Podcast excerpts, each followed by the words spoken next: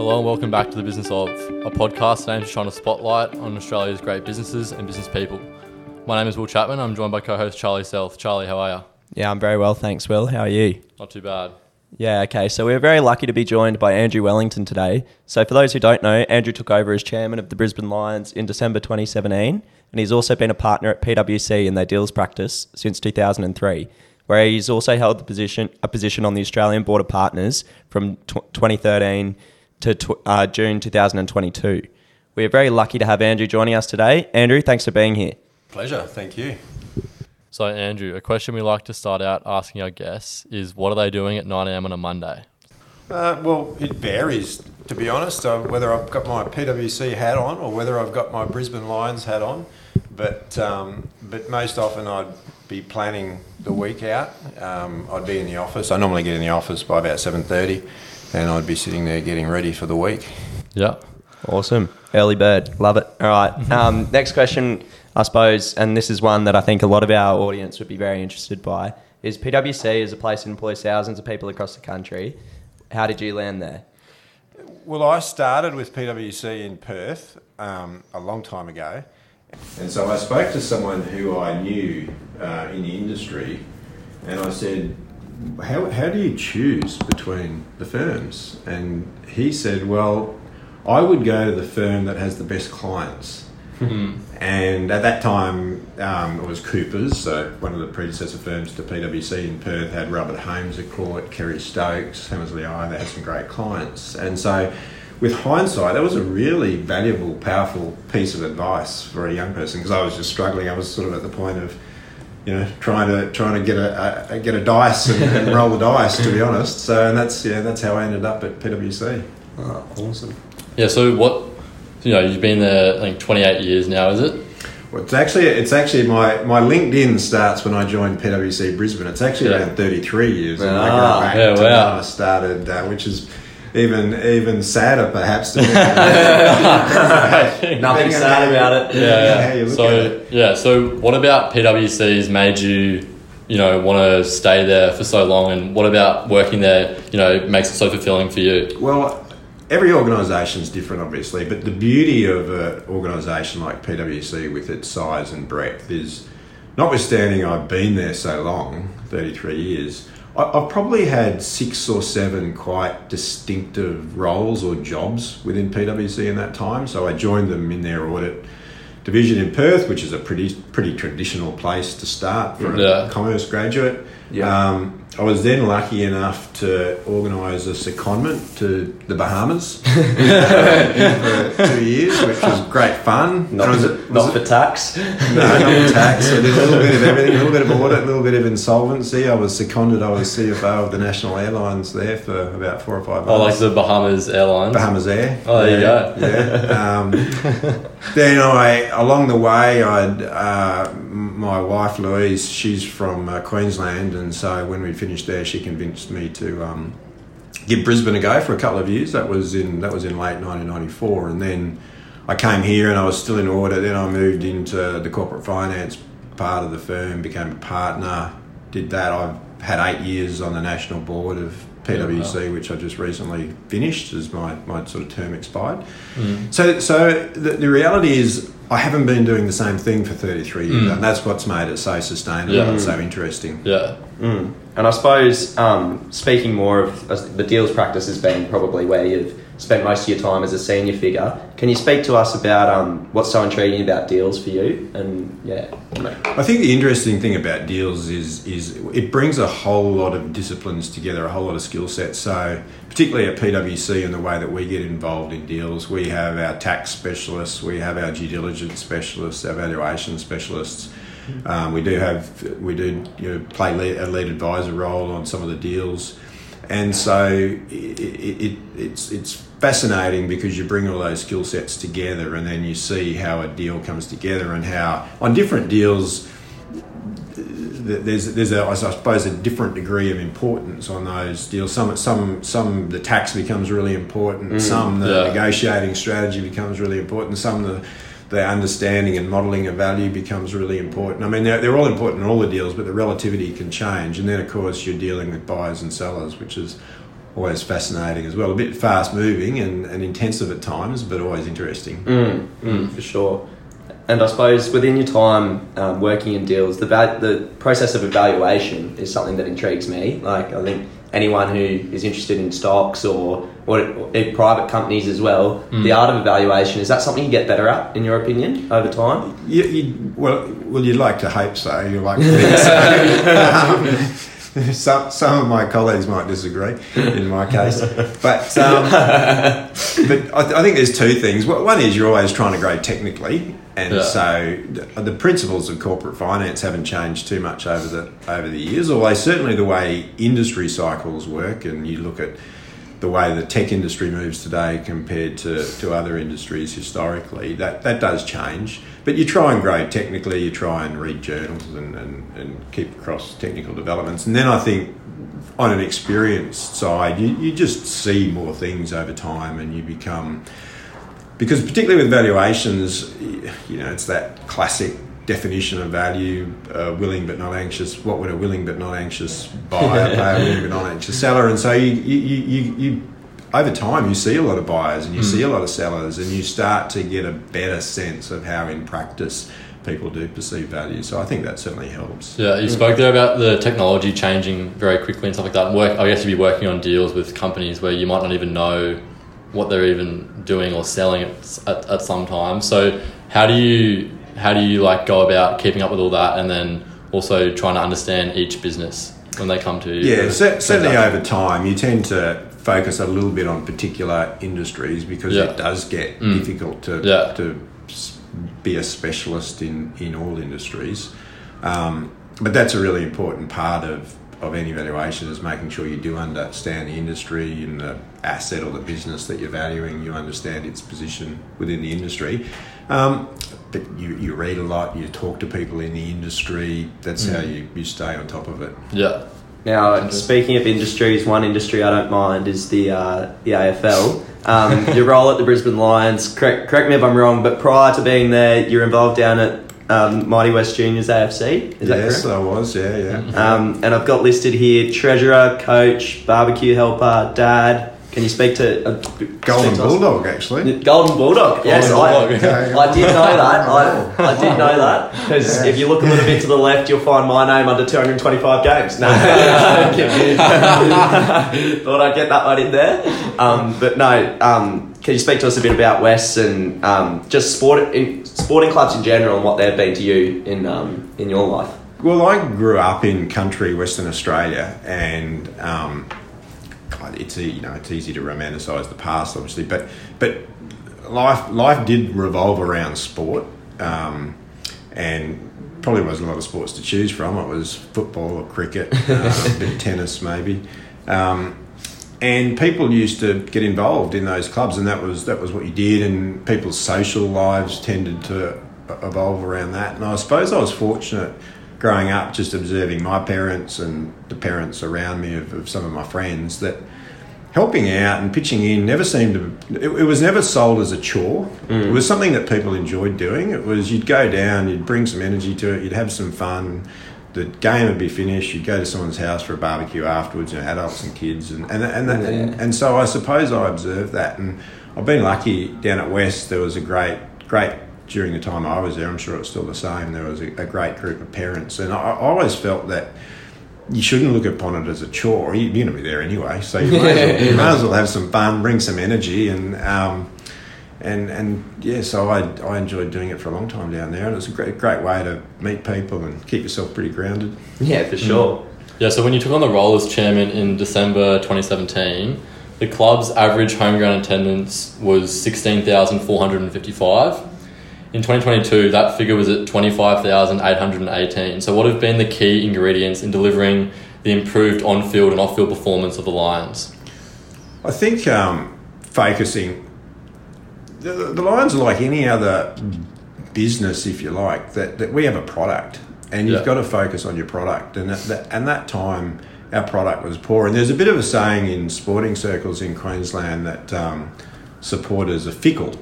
Mm, and, and you mm. see it with a number of the clubs that, that attendances go up and down. And I, I, I hate that expression because, mm. you know, I, I, any organisation if they're struggling to sell their product, if they're blaming their customers, that's not the fast track to success. Yeah. it's your product, not the customers. And so, I, you know, we did. We put in. Now that's it's easy to say that, but then you've got to work out how do you improve the product. And so we, yeah, we've been lucky that we, we, with hindsight, some good decisions were made. We there were some good people came into the club, and it's been reasonably stable, and and the on-field performance has improved. And I think um, we the, the both in the men's program and the women's program has been fantastic as well. And so there's lots of little things. There's not, not been one single silver bullet. Um, it's just been lots of little things, being able to be entertaining, be able to put on a good product, and be, be a club that generally people want to be associated with. Mm, mm, for sure. And you and you speak about um, that club like environment, but also the the parallels between business. That's something I find really interesting because you speak. It is a business. Performance matters um, at the Lions, but then I feel like the Lions, as much as a lot of, or maybe more so than some clubs, is really a, a brotherhood for the boys and a sisterhood for the girls, and also the integration across the whole club is um, is something that you guys have probably actively sought, sought to build. Is that right? It is. We're, we've been conscious that you can take the business analogy too far hmm. when you're hmm. when you're running sporting organisations. I think because you have to remember that most of our players are coming in at the age of 18 and they've grown up in football clubs and and they've aspired to be elite athletes and elite footballers but they still they still you like to be part of a football club Yeah. as do their family and, and our supporters so I don't think you, you, it's it's it's a big organisation. There's a lot of money involved, and so you have to run it with a commercial discipline and a commercial focus. But when you're doing that, you can't lose sight of the fact that you're a football club, and people want to be associated with you because you're a football club. And so we have tried to maintain that, and we're conscious it's a little bit more of a challenge for us than some other. Um, say clubs where past players tend to stay in the city. So over time, a lot of players that have played for the Lions when they reti- retire might return to Victoria or South Australia. Yeah. So we don't necessarily have that cohort of past players, but we've tried to get better at that, at reaching out to the players that are around, to, you know, and occasionally sort of have them at training and things like that, so that, that you just create a feel of a, of a club. And um, Chris Fagan's great. I mean, Chris, which, which- which is true of any business, you know, Chris has Chris has a great attitude that you have to wake up in the morning and want to go to work, mm. and and you'd think that would be automatic at a at a football club because it's so many people's dreams to be a Yeah. professional Yeah. footballer, but it's not. If you have the wrong environment and and if there's and if, if I mean it, it is a high pressure environment regardless, but if if you're applying pressure in the wrong ways uh, it just becomes unhealthy and, and, and people don't look forward to going to work. So, yeah, we've had a big focus on that. Yeah, I, I suppose one of the things that I was very inter- interested about was um, the massive growth in the AFLW, and um, so and the Lions obviously had a great start to that, um, you know, that new um, league. So how has how has that how has that new league changed your role, and has it you know made it extra busy, or you know how how has that addition affected your role? Yeah, it does. It, it does make it extra busy, and that's something all the clubs are trying to get their head around, and particularly as the timing of the women's seasons have Yeah. changed around, so have moved around, and that's placed quite a strain on on the staff. I think I think that there's there's some challenges in where the season sits now in terms of timing, but one of the positives is the women's seasons will, will be finished. Um, Yeah. In, in another week or so. Um, and so the whole club will get a bit of a break. Um, we'll, we'll have players, male players return to pre-season next month. But over Christmas, New Year, the whole club will be able to take a bit of a break, which wasn't Yeah. the case last year when the women's season started in early January.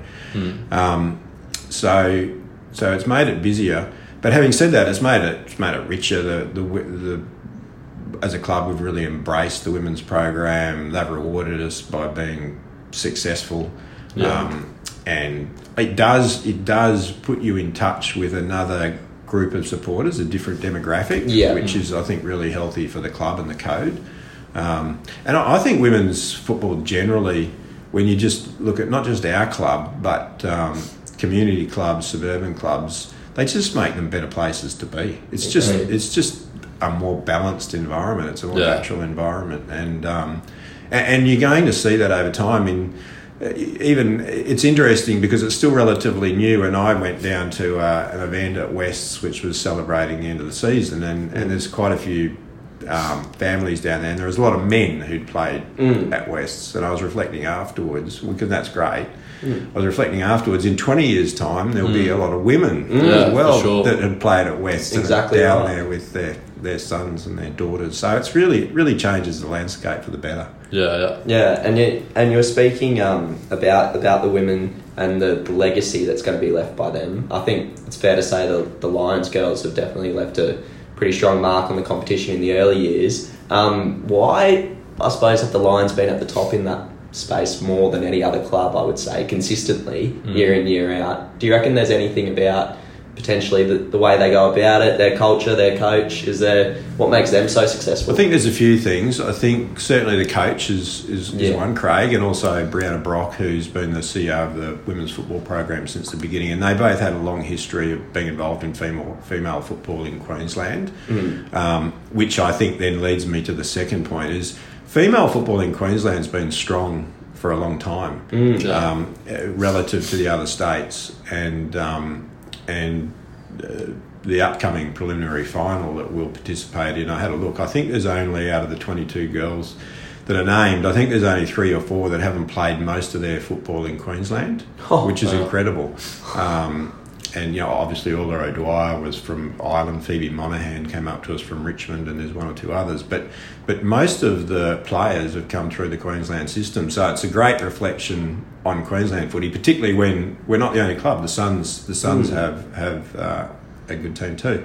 Mm. So I think there's that, and then I, it sounds a bit self-serving, but uh, the third piece of the jigsaw is that we've we've been really we've really embraced it as a club from Yeah. day one. So I think, um, well, I know that, that the staff and the players would say to me that they've felt supported, um, and I, if I'm honest, I don't think that's true of all the clubs. I think. Um, I think some of the other AFL clubs have been dragged into it a little by, by the seeing the momentum of the of the other teams. Yeah. I think that's changed now. I think everyone's on board and everyone sees the value in it. But I think you know, we did get a bit of first mover advantage by being genuinely committed from day one. Mm. And speaking of other clubs, do you like the chairman network? Do you reach out to a lot of those guys to brush ideas off? Is there anyone that you can think of within that network that you're um, that you sort of use as a sounding board? I wouldn't say there's a, a single um, person that I use as a sounding board, and it's an interesting dynamic because I, as you noted earlier, I took the role on in December 2017, and obviously for the first year or two, you're you're one of the newbies, but there's been quite a bit of change post COVID. I was starting to feel as though I'm, I'm one of the old, oldest serving members now, and there's still a few. But no, it's and and and and it, it's um, you know, different individuals are relevant for different issues, I think. So there's no one single president or chair that I go to. Um, but certainly I regularly talk to a number of them about different things. And I've, I've, we've got quite a bit in common here with um, the Gold Coast and GWS and Sydney. So I certainly talk to them about issues that, that what what we loosely call the northern clubs. um, you know, I talk to them about those sorts of issues. Um, but then there's other things that I'll talk to um, Melbourne clubs about, and sometimes they'll they'll reach out to me as well because they'll see something that we went through um, a year or two ago or, or longer, and, and want to ask us about that. And I suppose um, you know the fact that we have been able to to improve the club's performance and the fact that we've been able to to get the Brighton Homes Arena Springfield development away.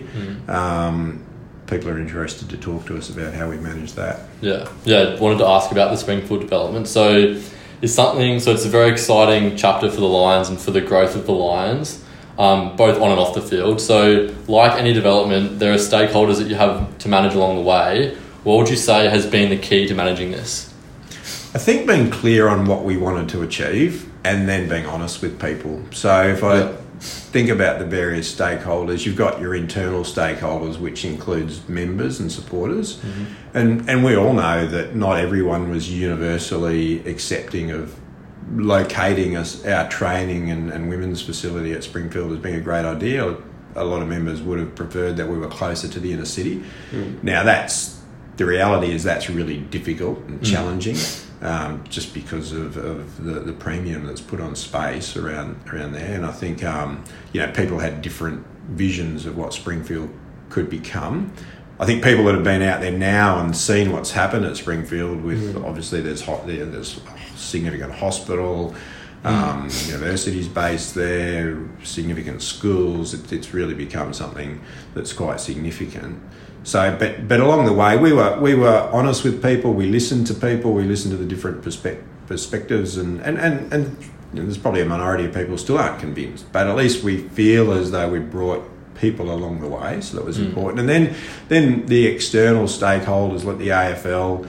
Um, we had to bring them along as well. I mean, they had some different perspectives at times on what might the best location be, and and and probably were a bit impatient at times because it did take a, a, a long time. But we always felt that we'd rather take longer and get a better outcome than, Yeah. than jump into something.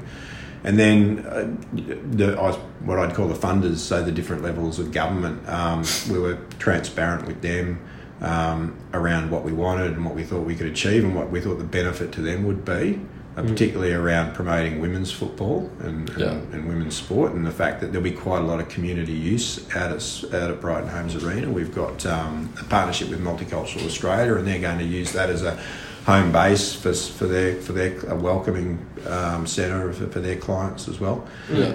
So it, it, it um, and and also that we had some skin in the game, so that the AFL have put in significant capital. Um, the Lions themselves have raised significant capital, so we, we didn't just go you know cap in hand to government to fund it. And I suppose um, with Springfield and uh, developments like that, one development that I've sort of been trying to follow is the the Gabba redevelopment for the 2032 Olympics. Um, I understand that you guys will be pretty heavily involved in those discussions. Um, what's your take on that at the moment? And is uh, I suppose how the Lions working through that with key government figures? Yeah. It's a work in progress, and we are working through it with with government. Um, again, it, it's a, it's the important thing for us is we know how we're going to evaluate the different options because th- there'll, there'll be there'll be more than one option, and, and they'll be quite different. And so we've gone through a process to work out well what's important to the club and how do we measure these. And, and, one is having some sort of home ground advantage. So the Gabba's been fantastic from that perspective. We're in the last few years proven really difficult to beat at the Uh, Gabba, yeah. and, and so that means it's a good experience for the fans and the players enjoy that. Um, and to do that, we think we probably, if you have, I mean, the season length might change, but if we say we've got 11 home games, you, you, you'd like to think you could play seven or eight of those in one spot, Yeah. as opposed to playing two or three here and two or three there and moving around. Yeah. So, so that's one criteria that, that something would handle at least seven or eight of the games. Um, accessibility is is for our fans is is important. We want to be able to get as many of our fans in as we can, and then to be able to get to the game because Yeah. it, it, in all likelihood it'll be at least three seasons, possibly four, that we'd be out of the Gabba if the Gabba is demolished effectively and rebuilt. Um, and that's a long time Yeah. to lose contact That is, with your fans yeah. if they can't get there. So that's that's important. And then, and then the next one is really around commercial and financial outcomes. Obviously, um, there's things that the Gabba, the Gabba is really set up for selling corporate boxes, so hospitality. It's really well set up for signage, the electronic signage, which means you can sell multiple signs during, Yeah. during a game.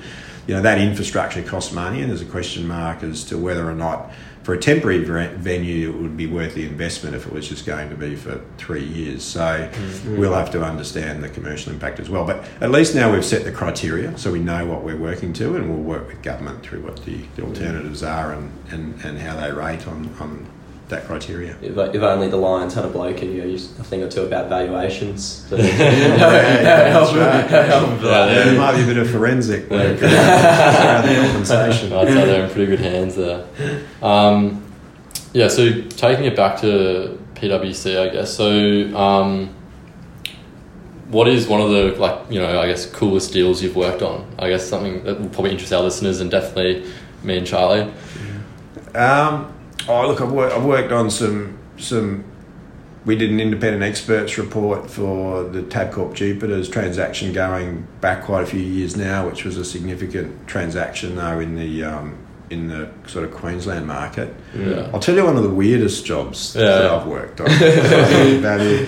when um, when SeaWorld was was was acquired, um, we had to do what we call a purchase price allocation, and and that means you've got to apply the purchase price to the various assets that are acquired. And originally, someone was going to value all the all the livestock, and they decided they couldn't. So I had to value the dolphins, Oh, and really? the polar bears, and the seals, and, and the penguins, and that was that was an interesting process. was, was was one dolphin worth more than the other dolphin? Or were they all- Well, they were, depending on how well they'd been trained and Really? how long they'd there you been go. trained. Sorry, Terry the dolphin. were- That's right. The polar, the polar bears were actually least at the time, I think. Yes. That's right. I, I could have given you a bit of an expert opinion. I think I watched a few of those seal shows once or twice when I was little.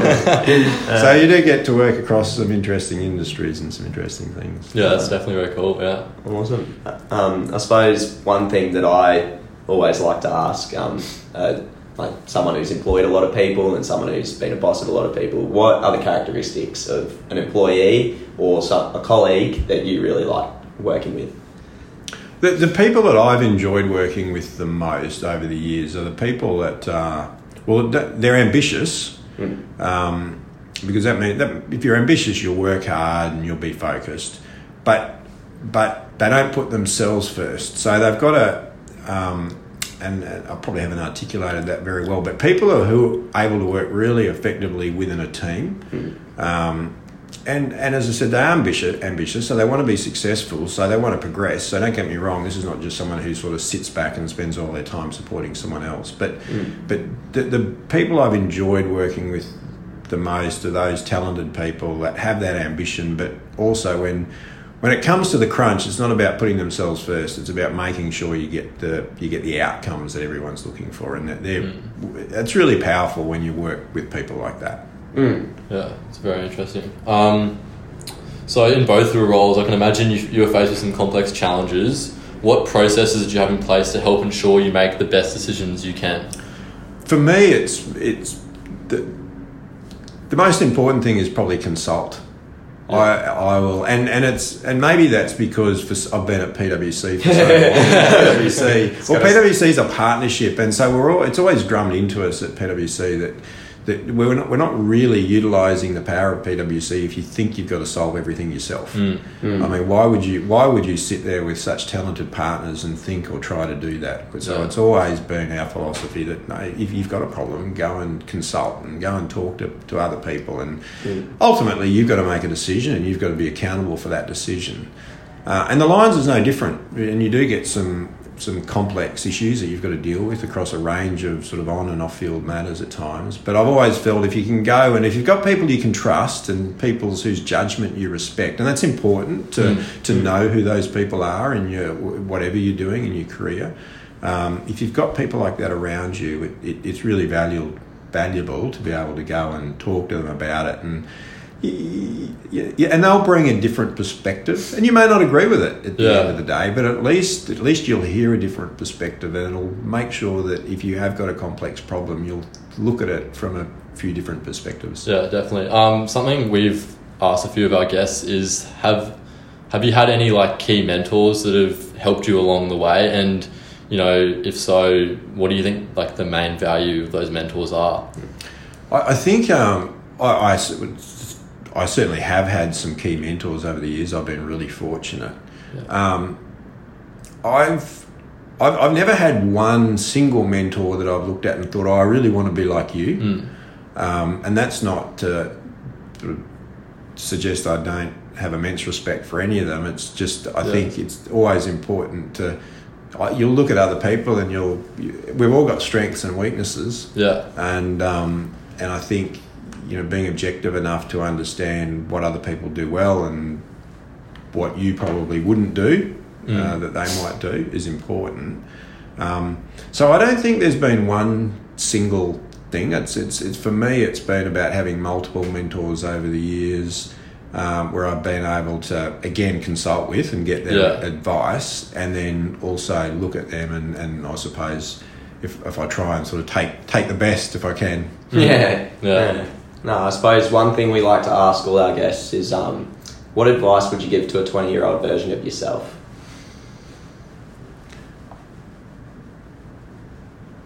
I probably wouldn't matter because the 20 year old version of myself probably wouldn't have taken any notice. so putting Yeah, Putting- a great answer. putting, Yeah. putting that to one side, I think the thing is um, be aware of why you make a decision, and and if I try and put a bit of flesh on the bone of that, so so you under, better understand what I mean is if if I take for example, um, we touched on the fact earlier that I went to I went to spent a couple of years in the Bahamas early in my career. and the reality was, I did that because uh, my wife and I, Louise, we were newly married. Um, and we wanted a bit of an adventure. It's not, Yeah. it's, not a bad place to be. I And, think, for honest. and the, certainly in the medium term, if I'd gone to London or New York, in terms of my immediate career advancement, it would have been faster. Um, you know, when you come back to Australia after a couple of years in the Bahamas, you know, people sort of think you'd probably come back with a bit too much sand in your shoes. and, um, but but I was never bitter about that because because I knew where I went. I went to have a good time, and I did have a good time. And so I just had to be a bit patient when I came back to Australia in terms of the pace at which I progressed within PwC. I had to establish some connections and some trust, and people knew that yeah, I wasn't sort of a person that just played golf and laid on the beach sort of. Um, but but it would have been easy to get frustrated, I think. Yeah. And so what yeah, what I would say to people is is think objectively about what's best for you, but then but then understand why you made that decision because you can always look over the fence and see someone you think that's better off than you are. Hmm. Um, but I think at the same time, if you're objective, you can always look over the fence and see someone that's worse off than you are. So yeah, hmm. I'd, Yeah. I'd say think think about why you're making a particular decision and then and then stick to that. Hmm. Awesome. All right. Thank you very much for coming on today, Andrew. Really appreciate it. yeah, I really, And, uh, appreciate, yeah, I really appreciate your time. My Yeah. pleasure, enjoyed it, and I'll send you Lions memberships in the mail. Thank you very much. Thank you.